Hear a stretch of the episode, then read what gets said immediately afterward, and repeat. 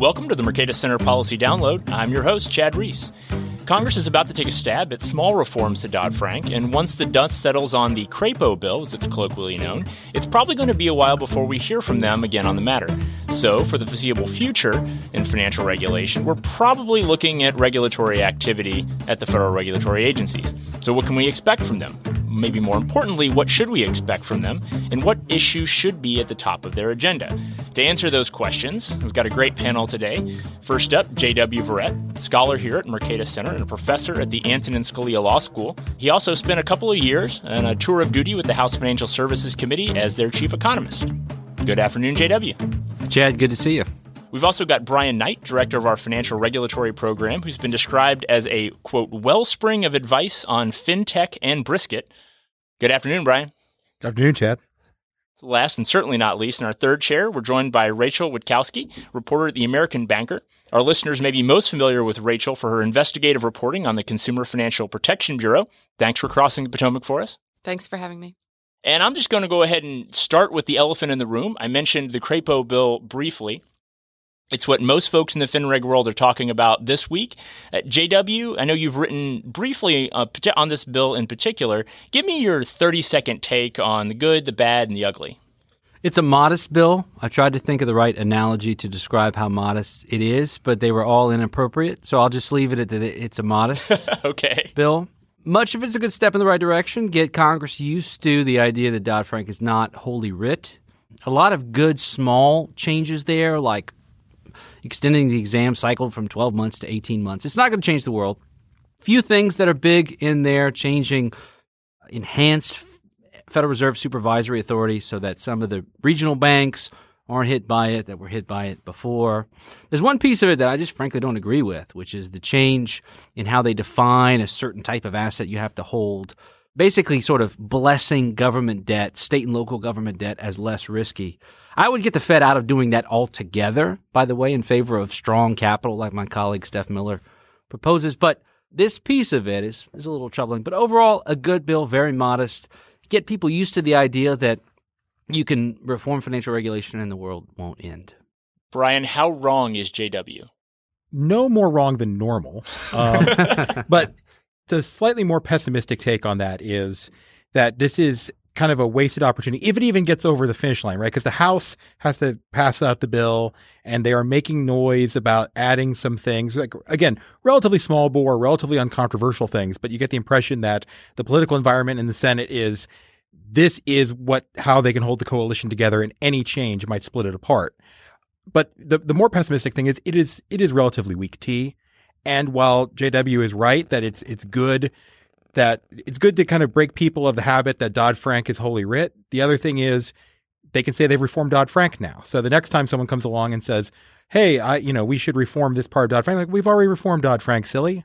Like moving on. So I my concern is if this moves forward, we're not going to see Congress really taking up any sort of FinReg issues for a while because like, well, we've done that, we've spent the capital on that, we're exhausted. Let's move on to something else. Rachel, you were nodding a couple times there. Did you want to jump in? Sure. I mean, without taking sides one way or the other, I think the Republicans in the Senate know that they have to be able to pass something that Democrats will get on board with. So it's going to be modest was a great definition of it. Um, that's probably the only thing, if any, that's going to get through is the basic bare bones, which I find interesting because when the Trump administration came on board, there was so much talk about deregulation. And I know in the House they really wanted to revamp Dodd Frank further, but that's just not going to happen in reality. And it'll be much harder if they wait until the next election season. So. So you teed us up there by mentioning the administration. I'm going to just throw a jump ball for anybody who wants to kind of get us started here. I mentioned earlier, looking at next steps, a lot of this is probably going to be in the regulatory agency's wheelhouse. Um, so which regulators matter? Uh, what issues should they be thinking about? Where are you all focused right now?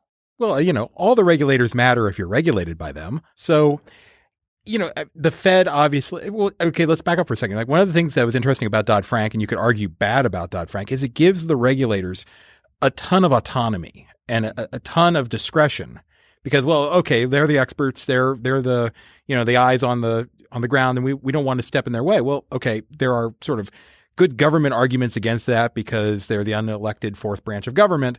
But also you, you're going to see the problem of regulators, different regulators using their discretion in different and perhaps inconsistent ways. I mean, we see that with Mulvaney at the CFPB, where, you know, I, I would certainly argue that Mulvaney is moving the agency in the right direction in a lot of ways because the agency came out so incredibly progressive that a lot of this is just regression to the mean. It's just moving back to sort of mainstream American politics. But there's no guarantee that that you know Mulvaney is going to get it all right or is going to build a durable you know policy stand.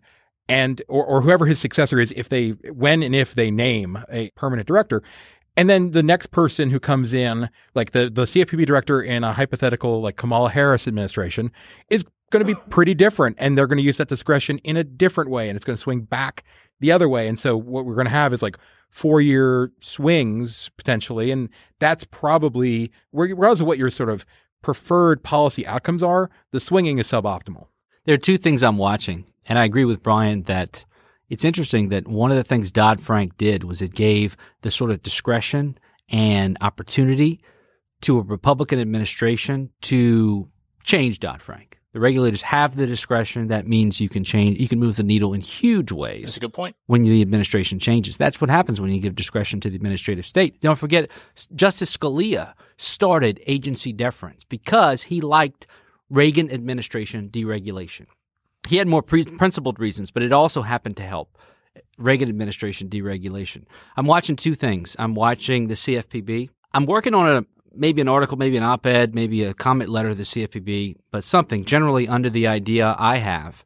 Okay, if you're listening, don't want to ruin this the the paper for when it comes out, but the key, the number one thing for CFPB reform, regulatory contracts. It's a brand new idea. Nobody's thought of things this way. EPA's done this a little bit in some weird ways, but there's a case called U.S. versus Winstar that holds the OTS. Back in the S&L crisis, the OTS tries to sell off some bad banks. It makes promises about how it's going to regulate in the future. Then the law changes. U.S. Court of Federal Claims comes down and says, boom, damages anyway. OTS, you promised. Regulation would be this way. You took the risk, the law would change. CFPB could enter into regulatory contracts with regulated parties that would result in damages for those parties if CFPB changes under a future administration. And I'm talking about in legitimate ways that just narrow abuse of discretion in the future along the lines of sort of not going past the envelope that, that the acting director is talking about. So look out for that, Chad. That's coming. I'm also watching Volcker. How are these agencies going to change Volcker together because five of them enforce it? If you can get all five agencies on the same page, that's harder to change in a subsequent administration. But yeah, the regulatory state is where all the action is right now. I agree with the CFPB would be my number one. I also the attitude has changed so quickly there, but you almost, they're the newest agency, right? So it's like watching a child grow and learn and try to capture all these different things that go on in their life. And, and so you have this agency that started out with the attitude of, you know, okay, bank regulators, you didn't capture the financial crisis before it hit. So we're going to do everything right. And you did everything wrong. And now there's a different perspective on now we have to revamp everything within the agency to, to do it to our perspective under new leadership. So I'm really fascinated in how they're going to patch the relationships with the other agencies, especially if you, you have so much change going on with all the agencies and FSOC also, there's going to be all new leaders there right. uh, that have to look at systemic risk, and that's a huge task. It was before, it will be in the future, but how how they decide to watch systemic risk is going to be key for our entire country and overseas to, to piggyback off that, I mean, one one other thing that we're seeing in the Mulvaney uh, interregnum is that you had an agency it, that was like jealously hoarding power. And now it's trying to push it out, right? It's going to the state AGs and saying, "Well, you know better than us. We, we will, we will, you know, trail behind you." It's going to the bank regulators and saying, "Well, you know, look, there's no reason we both need to supervise this bank. You supervise, and if something comes up, let us know, and, and we'll get engaged." And so it's hard to tell how much of this is sort of a, just a, a, different political philosophy versus how much of this is an effort to establish norms so that when the CFPB comes out of this period, even if there's a more activist director, the norms are that it is a more humble agency because, you know, the state AGs and the other regulators have gotten reacquainted to, to being primary or what? And, and the second question is, is this ultimately a good idea, or is this setting up for a? Pro- is this missing an opportunity to provide sort of durable reform? Because maybe the next director comes in and says, "Yeah, yeah, yeah. You know what? We're we're back. We're still the, we're the dominant player. Everyone step aside again." Instead of maybe you know the argument I would make about the CFPB, or one of the arguments I make about the CFPB is they should be doing more rulemaking, not less, right? But what they should be doing is defining the scope of their power via rulemaking rather than via enforcement, via consent order, via like how far can we push the court? How far will the court let us go?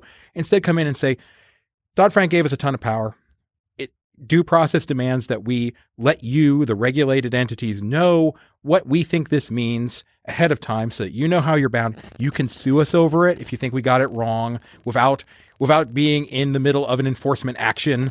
And so we're going to go do rulemaking. And that's what I were it me, and it isn't, and no one has asked me. Like, uh, you know, but that, that's the path I would I would try to go down. Is like, well, what does abusive mean? Well, let's let's do a rule, and even if we can't say what it is, we can certainly say what it isn't. We can provide safe harbor at least.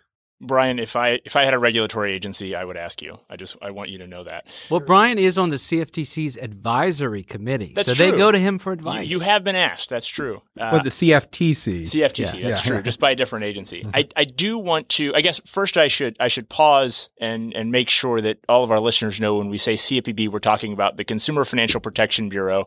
Uh, we're in alphabet soup world when it comes to federal regulatory agencies. Uh, but I think that's a, one you can remember for the rest of this conversation. It's probably going to come up again. I do want to bookmark systemic risk and Volcker, which have come up a couple of times. But you mentioned Brian uh, talking about uh, state AGs role, the state attorneys general, uh, and Mulvaney. And Rachel, you just wrote about this at the end of February. So I want to kick it back to you. Can you just kind of explain what Brian was talking about there? What's the relationship between the CFPB uh, and state attorneys general? Yeah, so there was a rift last year and I guess previous years where the CFPB had went forward with enforcement actions that some of the state AGs did not agree with, in particular with tribal lenders, um, payday type lending. And so Mulvaney, when he um, was speaking at that conference, he said he was looking back at these cases. He's going through all the cases to see if they were justified and if they could actually win a case in court. And he pulled out of that one because, you know, why would he take an action when the own the own state authorities disagree with it? So I think he's trying to be more methodical about what he's doing with actions. Whether that's right or wrong, you know, we'll we'll see in the future. But you know, it was a very it was interesting because the previous director of the CFB was also an Ohio state AG, and mm-hmm. so I remember going to the other conferences where he spoke and everybody knew him, they liked him. And so I was really curious if Mulvaney would get the same reception. But I think because he went in saying, hey guys, go ahead and proceed with what you're doing. Uh, if you need resources and help, we'll back you up, but we're not going to overstep our, our bounds in working with you. And um, I remember just sitting in the back and and an audience member being like, "Oh my God, that was really good! Like we like him," you know. and, and there was some hesitancy by uh, some of the Democratic AGs, but for the most part, you know, he definitely charmed them and get, walked out there with a joke about you know drinking with an AG, and so he was really good at sort of easing his way in. Um, did he and- bring donuts? He did not bring donuts. he didn't bring alcohol either. I thought maybe there would be beer afterwards. But Missed Since we opportunities talked about around. beer, mar- he opened with beer and margaritas. So, but uh, you know, I think um, uh, he's trying to be more. He's trying to change the tone. I, I will say. Towards the end of Cordray's reign, he was trying to ease the relationship with the regulators because they did come in hard and strong. They weren't working together on exams. It was well known. And he was, I know they were trying to mend that, but I think with Mulvaney there, it's going to be a much faster shift towards working together. So this is an important shift because I I know that both Brian and JW have written on this kind of relationship between federal and state uh, governing entities when it comes to financial regulation, maybe specifically fintech or financial technology. So do either one of you kind of want to jump on that topic and explore a little bit more? You know, we talked about maybe Congress isn't doesn't have a whole lot of work ahead of it, but federal agencies do. Now it sounds like well maybe states are also in this mix. So so what role do states play? What sh- what role should they play? where states just to Brian's the expert. I just got a few lessons from state corporate law that I think we can try to use in state role in fintech. One of them is that this works best when a state that charters an entity has an incentive to enforce so that they the enforcement is a value add to the value of the entity. This works worst when, let's say, for example, you have a long history of state AGs in a large state that have gone on to become governor and ran on their record suing, bringing questionable actions against really rich Wall Street people, Spitzer. And um, you're totally, it's totally an externality where you're just not internalizing the damage you're doing to the financial industry. So I would say this works best with a 50 state passporting system where Delaware or North Dakota or New York or whatever creates a state chartered fintech firm. That state chartered fintech gets to be regulated by one state. Everybody knows that one state regulates, and that regulation stays within that one state. Other than some very basic consumer financial protection laws, maybe at the federal level, but nothing like what we see now. So, preemption can help because preemption can help to foster a 50 state passporting system, but you got to internalize it with with matching chartering with enforcement. Mm-hmm. That's my key takeaway. And, and, Brian, I know you're chomping at the bit just to make sure we're all on the same page. When we talk about fintech firms, we're kind of talking about these financial institutions that are maybe a little non-traditional. A lot of them rely almost entirely or largely on the internet. They they might give out loans, or they might look like banks, or they might provide other financial services. Yeah, I mean, I think for these purposes, the important thing is that they are not banks. Because if you have if you have a banking charter, federal law gives you a lot of capability to operate on a national level. Even a state chartered bank, uh, under federal law, they can make loans on the basis of their home state interest law, you know, uh, nationwide. The problem for these non-banks is, well, they don't have that. And so they have to go either state by state by state, or they have to go partner with a bank.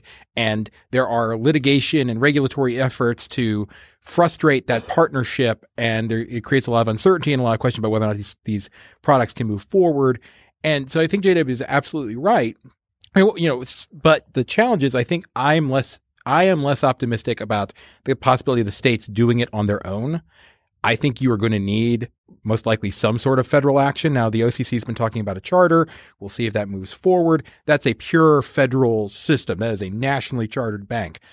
You don't necessarily need that, but you need, I think you're going to ultimately need something because even if all the states got together and agreed that we're going to, we're going to accept passporting, let us, you know, sing kumbaya within a year or two, you're going to have firms in the state coming in and being like, look, we know we're good, but those guys across the border, they're monsters. Like, you really need to, like, I'm not saying keep them out. I'm just saying we need to hold them to a different standard. And over time, the standards are going to drift and you're going to be right back where you were. The, the advantage of federal preemption or, you know, sort of federal preemption effectuating state law is okay, look, you know, you can set up the law, you know, the, the states still have the incentive to compete on law because they want to come up with good law that people will want to use. But you don't, they don't get to erect barriers to trade. Now, lest I come off as like totally anti state, uh, there is another area in fintech where I think the states really could play a big role, and that is in the regulatory sandboxing thing, right? You know, it's the cliche of laboratories of democracy, et cetera. And that's an area where you can have 50 different laboratories run a little bit different. And so long as all the customers are in the state and the company is in the state, you don't have to worry about another state coming in saying like, well, I don't care how you do it. That's a violation of our law and you're all going to jail. The challenge there then becomes, well, but there's still this federal overarching regulation. And that's something where I do think like, say the CFPB could play a role in coming in and saying, look, if you're if you are doing something as part of a federal regulatory sandbox, if there are appropriate safeguards in place to make certain that the customers trying it out are being protected, we're not going to come after you. Right? You can we we will defer to the state on this matter and that you know so you can have confidence. And you, you know, depending on the nature of the product, you may need to go get that from other entities as well, the DOJ or one of the banking regulators or something like that. But the CFPB has probably been the toughest nut to crack on that. And they're the ones who have the most sort of direct consumer protection power. Because in a sandbox situation, that's your concern, right? You're not concerned about systemic risk. These are all tiny little experiments. This is not going to blow up the world. You're not concerned about safety and soundness. Again, tiny little experiment. Your company shouldn't fail on the basis of it. Certainly not if you're a bank, right? If you're a startup and your company fails on the basis of the experiment, that's what startups do. Lesson learned. It's all about is the consumer going to get hurt? And you know as, because of a violation of the law. And so that's where the CFPB really could sort of do a major step in terms of furthering innovation. I think it gives us a good opportunity to maybe shift back to federal regulators. The Office of the Comptroller, the Currency, or the OCC came up a couple of times. And Rachel, I know that that's one of the agencies that you you cover in a lot of ways. So I'm just wondering, what's your take on either their relationship to fintech regulation, or what are their other sort of priorities they're working on right now? Well, the past comptroller of the currency, Thomas Curry, was the one who started to look at some sort of special purpose charter for fintech firms uh, to bring them into the banking system. And uh, that sort of seems to be sort of held off as we go into a new leadership with Joseph Otting. But from everybody that I've talked to has said, um, even though he hasn't talked a lot on it yet, that he will pursue it in some way. We just don't know what way. But there is this perception that all of the regulators that are coming into place right now are expected to come into place uh, would be friendlier to fintech. I don't know how that's going to play out. I haven't, you know, gotten a whole lot of direction, but I, I do think the OCC they had sort of started the biggest lead on a federal banking charter for fintech um, so be, it would behoove them to pick it back up, especially since they are the national bank regulator. It makes sense. But I also agree with Brian. A lot of these fintech companies, in some way or another, will be in touch with the consumer. So there's a lot of opportunity for the CFPB to pick that up. I think they only have like one no action letter that they issued, and um, it's been quite a while, at least a year or two, since they offered that. And they also have Project Catalyst. They had worked with a few companies. They have the people. They have the ability um, to also get in there. I just, um, you know, I think a lot of people are waiting to see what happens under the new leadership. And what is uh, Project Catalyst? Brian, you might want to help me out on this. uh, no, I mean, go ahead. Oh, I was trying to. So it, it, was basically, I, you know, it's been so long too. I feel like it's been three years, and I've had like two different jobs since then. But this is like somebody um, asking what blockchain is, right? Or like what Bitcoin is. Like there are a, a seven different descriptions or definitions you could give them. Yeah, and there was I remember when Project Catalyst first came out, there were like three different concepts that they were trying to combine into it, but it was basically sort of just to work with more fintech like companies on on things that they were doing. You know, they were trying to get more involved. I, I do know that they are the companies that they've worked with that I've been talking to there's still a communication going on even under the new leadership. And the CFPB is just basically like collecting data and collecting consumer data to figure out what these companies are doing, um, how this benefits consumers. So it was sort of I, you know, without getting too much in the weeds, Project Catalyst became sort of like a hodgepodge of ideas that they put together in the end uh, to c- sort of foster innovation. But it's been like two or three years now, and there hasn't been a whole lot of word on it in a while. And I think only like three or four companies were involved at the time. So, you know, there were sort of things that were left hanging and probably just because of so much else was going on. um, I mean, even now, Mulvaney is like completely restructuring enforcement and supervision, which are much larger departments. You know, so I, I think this has kind of been left a bit on the back burner. But it, you know, I I would imagine, you know, within this year, something would start to come out. I'd hope. The skeptical way I've heard Operation Catalyst described by folks in the industry is the message was, "Come to us, tell us your plan." We cannot promise we will not use what you tell us against you in an enforcement action. We cannot guarantee that we'll be bound by any guidance that we give you.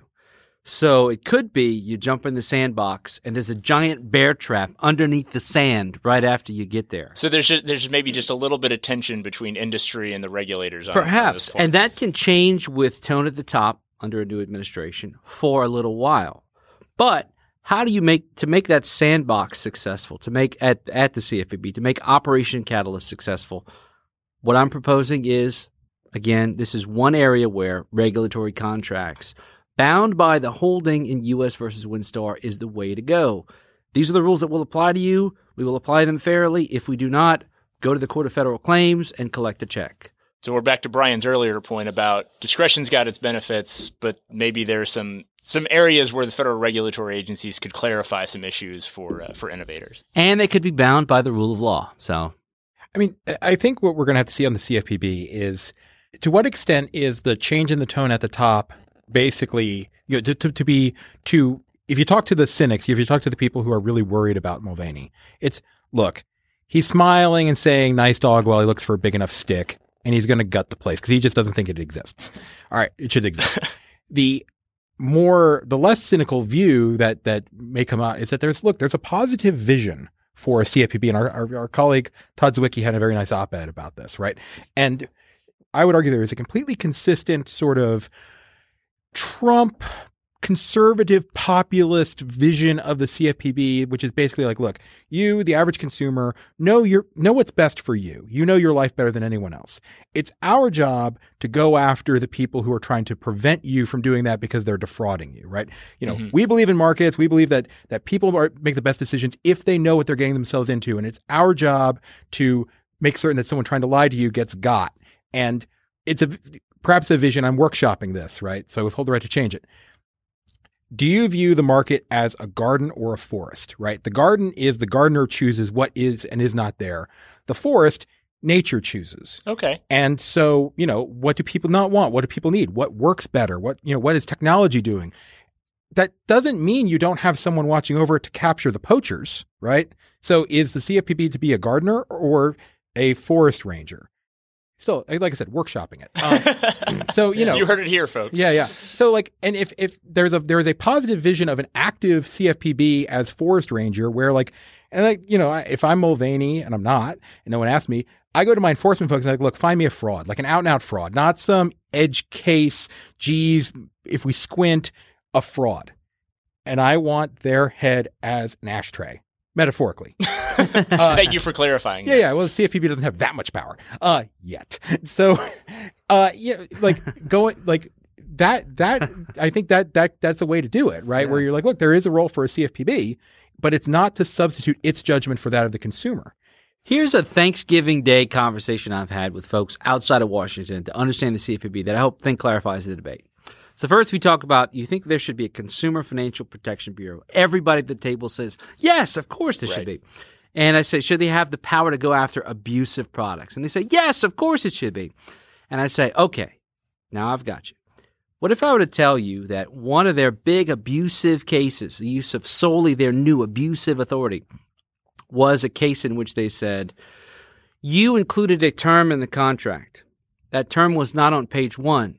It was on page 100 of the contract. Therefore, it's abusive because it was not on page one. They said, that's absurd. How an agency can't do that. And I say, oh, but they can.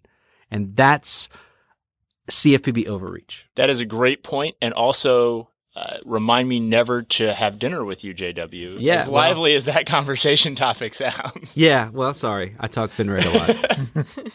I do. Uh, to JW's point, though, I um, I remember years ago there was a case that, and I don't remember all the details of it, but it related to potholes that were not filled in a community, and I had never seen essentially a financial regulator go after potholes, and I thought, well you know, this might be overreach, but also uh, it could be an opportunity for all of us to have our potholes filled. There so I go. really didn't know from a consumer standpoint, uh, you know, if this is necessarily overreach or beneficial. But it is sort of that moment of why are you guys looking at this when you have like Wells Fargo?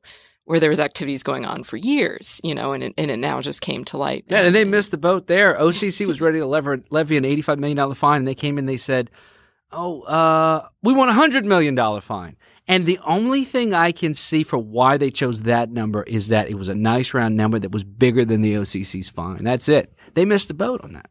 I'm glad you brought us back to the OCC because I did promise uh, that we would get back to Volcker, uh, if only briefly. So I just another jump ball, uh, since I know it's been raised. Uh, the Volcker rule is kind of one of the other big Dodd Frank reforms that's been targeted in the past. There's been reform legislation proposed. A lot of it is in the agency's hands. Uh, Want to get the panel's thoughts? Anybody have views on what regulators should be doing with Volcker? Is it fine as is? Should it go? Should it be reformed? It's a bad idea but it's going to take a long time to change statutorily. I mean, I, there's just no pathway anytime in the near future. But right now, banks don't want to engage in prop trading anyway because of the capital requirements that would apply to them under under the Dodd Frank rule. And so, by prop uh, trading, you mean proprietary trading, which making the their own bets. rule prevented. The underlying logic is flawed. The the underlying logic there is that banks get into more trouble when they trade securities than when they make loans. That's completely idiotic. I'm sorry, there's no other way to describe it. Either way, you can be exposed to bubbles in real estate and they can take your bank down. Making traditional bread and butter loans of, you know, 30 years and either holding them or selling them to somebody else and getting a piece of that portfolio. Anyway, they're not systemically less less or more risky than the other. They're both about risk. Banks manage risk. They take risk and they try to manage that risk. That's what they do. And post crisis, the ability of banks to do some trading and trading desk to do some banking was helpful because we could get banks to buy failed investment banks. We can get investment banks to buy failed commercial banks. So it's a crazy idea. It's going to take forever to change. It might be with us forever. I'm going to be teaching banking law into my 90s. I'll probably be teaching Volcker then. but in the short term, we can make some small fixes. I think Randy Quarles is the guy to do it, the new vice chairman of the Fed for Supervision. He's leading the charge. Uh, it's going to be about getting the agencies to at least coordinate better and maybe picking a lead agency that says, look, this is how we see this, and then the other four fall into line. Nothing real to add to that. well said. no other thoughts on Volcker then. Uh, I'll, I'll just kind of throw out a freebie here for everyone. We've hit on a lot of different topics. We've talked about discretion, rule of law. We've talked about the relationship between the CFPB and the states, talked a little bit about the Volcker rule. Whether it's Congress or the agencies, you're all experts in this field. What would you, yes, even you, Brian, uh, what would you advise if a congressional staffer or regulatory staffer came to you maybe over a beer and said, you know, we've got after this Crapo bill thing, we've got no idea where we're going next. What should policymakers think about as the next big target? Whatever they do with it, how would you help them identify the next priority? So the thing I would ask them to identify, look to is what is going to increase innovation and competition in the market for financial services because innovation and competition and, and entry, right? Like one thing we haven't really talked about is like the number of community banks and all of that. And you know, but like, how do you get more competition and more different competition into the space? Because that's going to ultimately be protective and beneficial to consumers. And, you know, what, what matters is the consumer being able to act, fulfill their needs in the best way possible. And that's what our, you know, sort of North Star should be. Yeah, I would add to, to the points about innovation and competition. I would add a related point to that, which is the importance of heterogeneity and diversification in our regulatory approach. By that I mean, right now, the main problem with our regulatory approach is uh, our financial intermediaries fund themselves in the same way, they invest in the same stuff. Regulators encourage it. And that just means that when they fail, they all fail at the same time. That's a terrible way to design a financial system. Much better approach is they all fund themselves in different ways. They buy different kinds of stuff. They compete with each other. And by the way, a part of this discussion, we haven't talked about safety net yet, but the more you repeal the safety net, the more you get market discipline. Market discipline is a good thing. That's what we talk about a lot at the Mercatus Center. So I would say heterogeneity. This is a principle embodied in Jeb Hensarling's Financial Choice Act, which creates a new approach to bank regulation that's that's that has strong capital. It's embodied in the fintech competition stuff Brian's been talking about heterogeneity and just diversifying your your you know don't put all your eggs in one basket. We put all our eggs in, all our eggs in the Basel basket basically, and it's terrible, and it's going to kill us at some point in the next couple of decades. So thank you for that cheery note, yeah. JW. I'm going to pick a heated topic that everybody talks about, but it's never fixed. oh, good. Uh, housing finance reform. Ooh. I mean, we, Do we have another hour? I'm going to keep you all here. Somebody pick up a six pack. Yeah, call Peter Wallison too.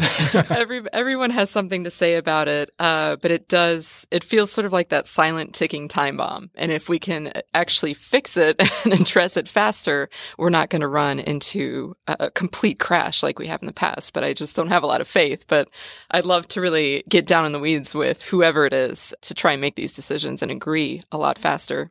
See, this is what I like about getting a group of financial regulatory policy experts together is you're all so optimistic about the future. Uh, and I get to hear about all the ticking time bombs and the ways in which the economy is going to be destroyed within the next decade or two. Uh, just buy Bitcoin. That's the key. No, I'm just kidding. just kidding. That's, it's not an official kidding. endorsement. No. That's not investment advice, people. no, no. Well, I am going to close this out here, but I want to thank you guys for, for joining me, uh, for having a great conversation. And uh, if I can try to pull together some some of the some of the things that we talked about. I will uh, raise my beverage in a toast and say, "Here's to financial innovation, competition, and access." Maybe can we all agree with that? Hear, hear, we can. Great. Since that does it for today, uh, I will note if you're interested in the latest on the Crapo bill that we mentioned at the beginning, I'd encourage you to check out JW's recent piece on the bridge. It's a nice summary of what's in the bill. Uh, JW, where can uh, folks find other work of yours online the easiest? Mercatus.org, SSRN. Great. And Brian, where should folks go to find your latest takes on barbecue and banking? I'm on Twitter at, at Brian R. Knight, though I've been trying to cut back for Lent, not entirely successfully. And Rachel, for our listeners who want to read more of your reporting, what's the easiest way for them to find it? Uh, you could go to American Banker's website or follow me on Twitter at Rachel Witkowski. And as always, I'm eager to hear from you, our listeners. Please email me your questions, comments, complaints, and or episode ideas at creese at mercatus.gmu.edu or find me on Twitter at Chad M. Reese. Thanks for listening.